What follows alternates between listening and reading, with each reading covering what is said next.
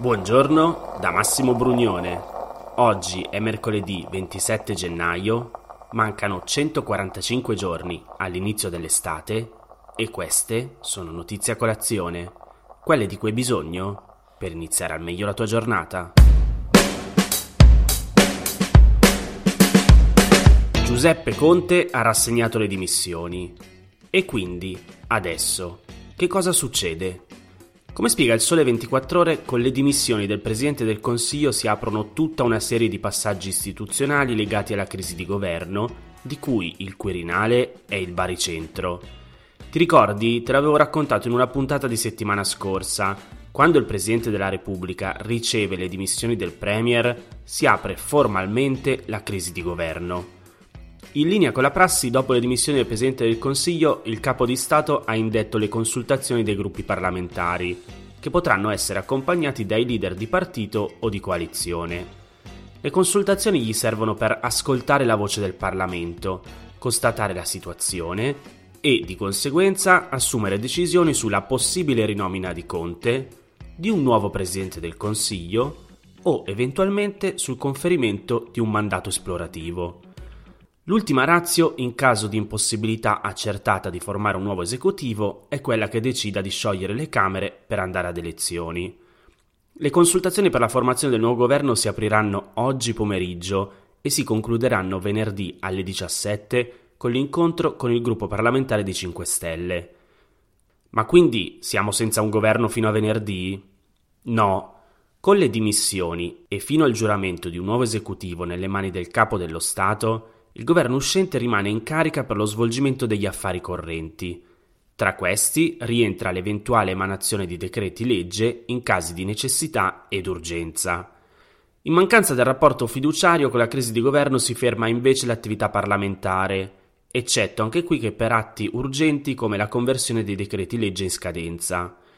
Per quanto riguarda la Camera, la conferenza dei capigruppo ha deciso lo stop per ogni attività legislativa e ispettiva. I gruppi di Montecitorio hanno però deciso all'unanimità che proseguiranno solo le audizioni in commissione sul Recovery Plan. L'attività ordinaria delle Camere riprenderà quindi solo dopo che il nuovo esecutivo avrà incassato la fiducia da entrambe le Camere. Ora, per i più secchioni interessati alla giurisprudenza, c'è da chiedersi cosa accade alla relazione della giustizia sulla quale il Conte bis rischiava appunto di andare sotto nel voto. Secondo quanto ha deciso la conferenza dei capigruppo di Montecitorio, la relazione del ministro Buonafede non avrà luogo. Ora, in base alla riforma della legge sull'ordinamento giudiziario del duemilacinque, entro il ventesimo giorno dalla data di inizio di ciascun anno giudiziario, il ministro della giustizia rende comunicazioni alle Camere sull'amministrazione della giustizia nel precedente anno e a queste comunicazioni segue un voto del Parlamento. La relazione è di fatto propedeutica alla inaugurazione dell'anno giudiziario in Cassazione. Tuttavia, c'è da dire che si registrano due precedenti di relazioni presentate ma non votate. Il primo è stato nel duemilaotto, quando l'allora guardasigilli Clemente Mastella si recò in aula a Montecitorio per tenerla a poche ore dall'arresto ai domiciliari della moglie Sandra Lonardo. Mastella parlò alla Camera ed andò a dimettersi, per cui non ci fu un voto sulla relazione. L'unico precedente di relazione tenuta durante un governo dimissionario risale invece all'epoca di Mario Monti nel duemilatredici. Si decise in quell'occasione di dare per assolto l'obbligo con la semplice trasmissione della relazione alle Camere senza svolgere le comunicazioni in aula.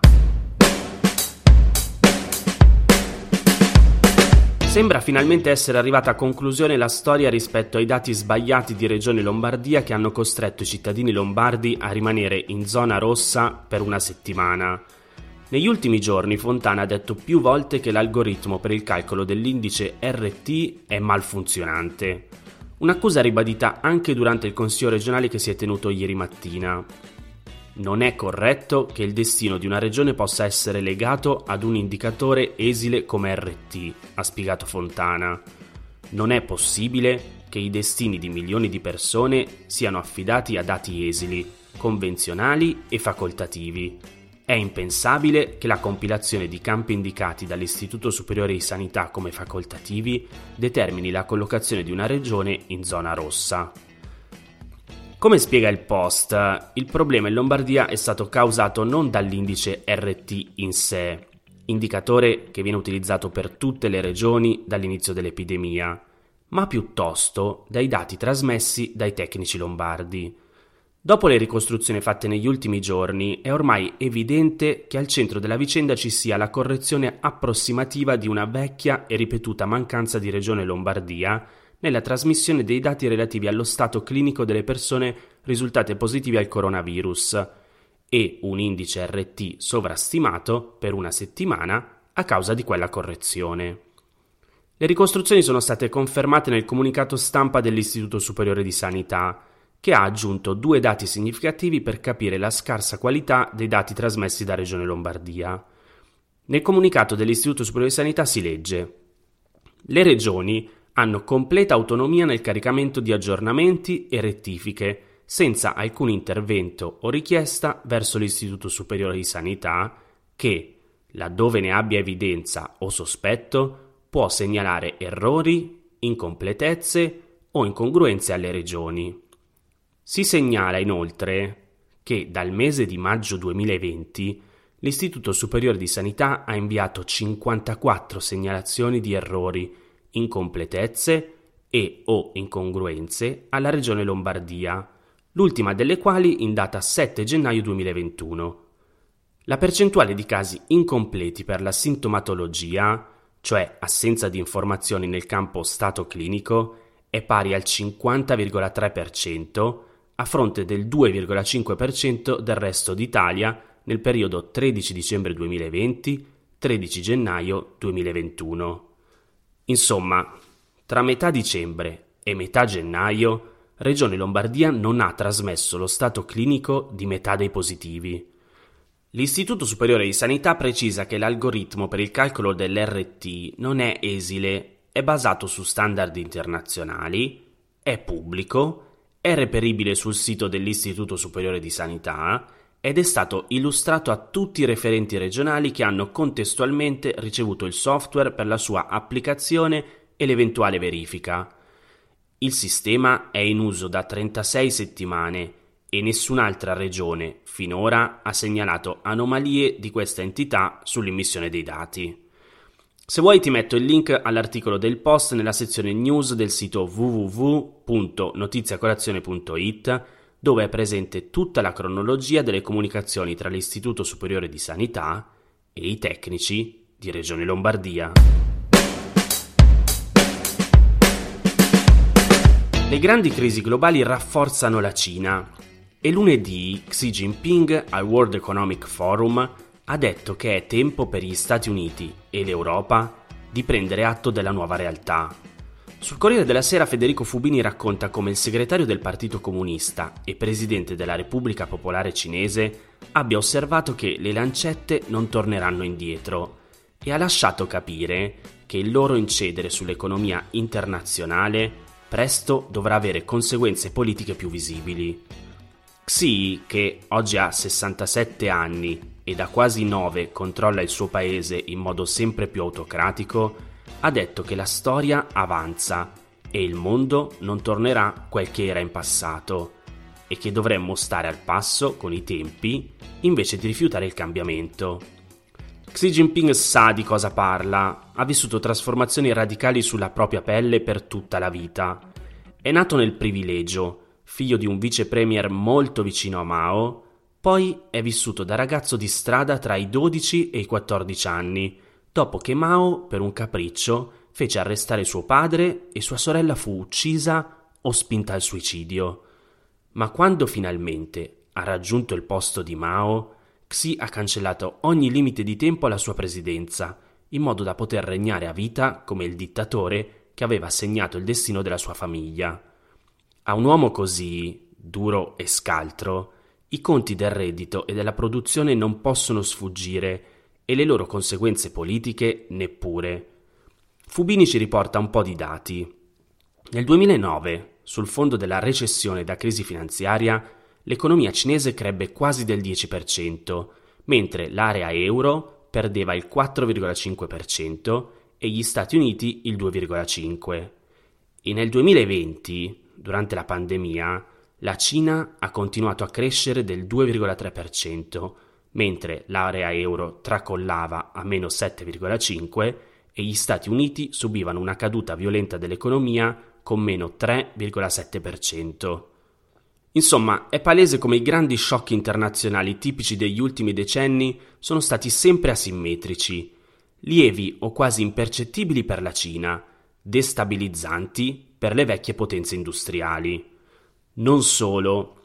Nel pieno della crisi da covid diciannove, le banche centrali dei paesi avanzati sono state costrette a monetizzare masse crescenti di debito pubblico e privato, mentre la Banca del Popolo di Pechino ha potuto evitare di farlo. La Cina esce dunque vincente dai grandi shock di questi anni e poco importa se li abbia innescati lei stessa, come è accaduto col covid diciannove. E al World Economic Forum lo si è avvertito nelle parole di Xi, venate di spirito di sfida e di rivalsa verso gli Stati Uniti e, specificatamente, verso il tentativo di Joe Biden di coalizzare le democrazie del resto del mondo per contenere la potenza in ascesa di Pechino. Xi Jinping ha messo in guardia il nuovo presidente americano dal proseguire le guerre commerciali di Donald Trump e il suo tentativo di strangolare l'ascesa tecnologica della Cina limitando la fornitura di microchip e la penetrazione all'estero dei suoi colossi del Big Tech. Senti che cosa ha detto. L'approccio fuoristrada dell'antagonismo e dello scontro, sia esso sotto forma di guerra fredda, guerra calda, guerra commerciale o guerra tecnologica, finirà per danneggiare gli interessi di tutti. Ora, resta da capire se l'approccio di Pechino sia davvero portatore di pace ed armonia, un approccio, non dimentichiamolo, basato sulla sorveglianza di Stato e la sottomissione di decine di paesi vassalli attraverso la concessione di prestiti a condizioni odiose. Certo, non si può non ammettere che gli equilibri si sono spostati, e il recente accordo sugli investimenti di Xi con l'Unione Europea lo dimostra. Bruxelles di fatto chiude entrambi gli occhi e accetta di fatto le pratiche disastrose della Cina in materia di tutela dell'ambiente o di diritti umani dei lavoratori. Ma quell'accordo e il discorso di Xi al World Economic Forum in realtà sono solo i primi segni di una stagione che sta cambiando. La nuova guerra fredda è una realtà, anche con Biden. E anche l'Italia, tra non molto, dovrà decidere da quale parte stare.